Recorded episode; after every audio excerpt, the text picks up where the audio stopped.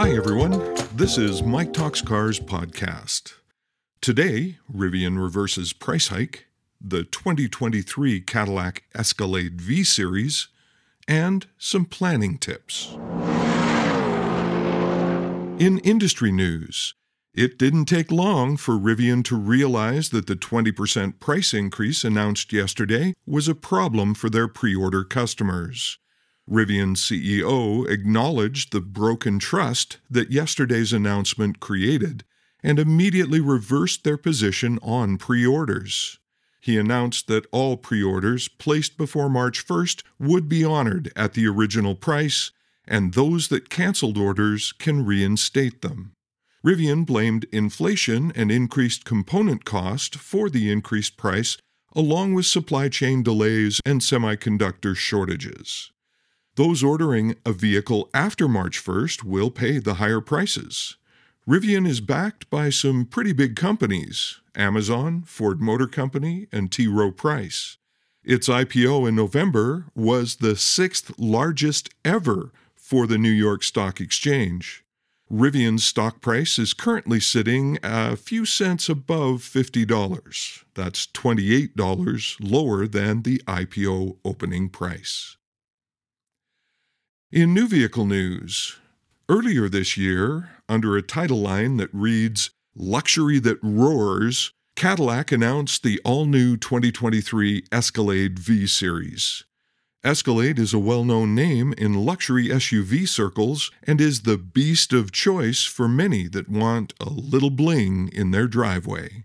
To carry the V Series badge, Escalade will have to make some key changes to qualify.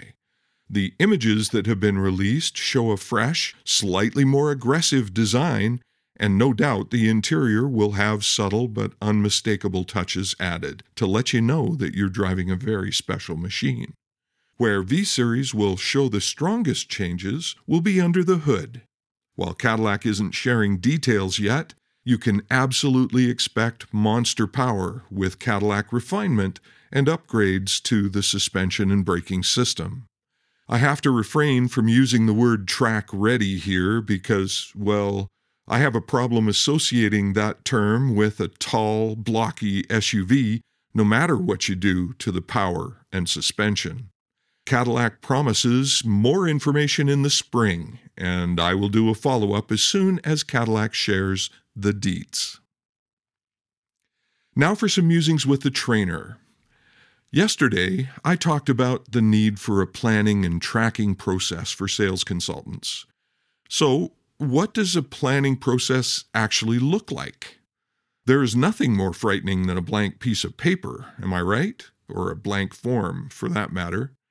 Planning can be a little intimidating if you don't have a process for it.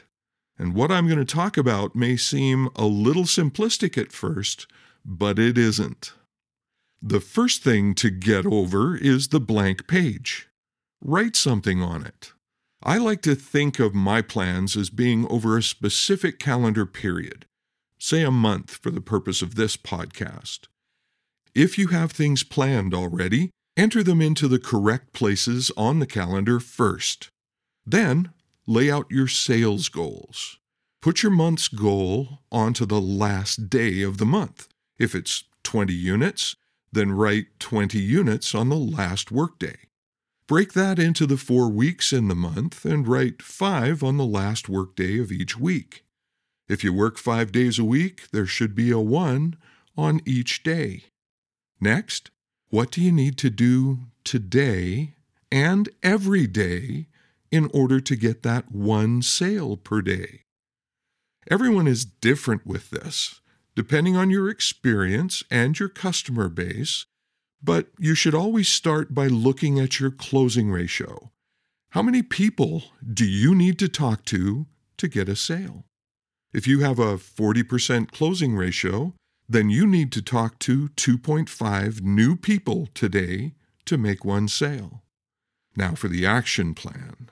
How are you going to get in front of those people? Are there leads that you can contact?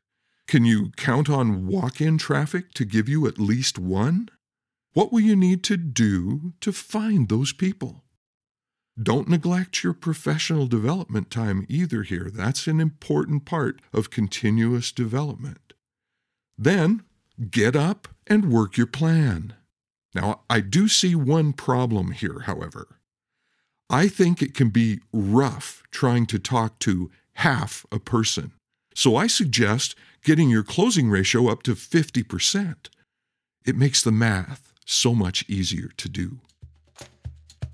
This is Mike Little reminding you that, hey, selling is fun.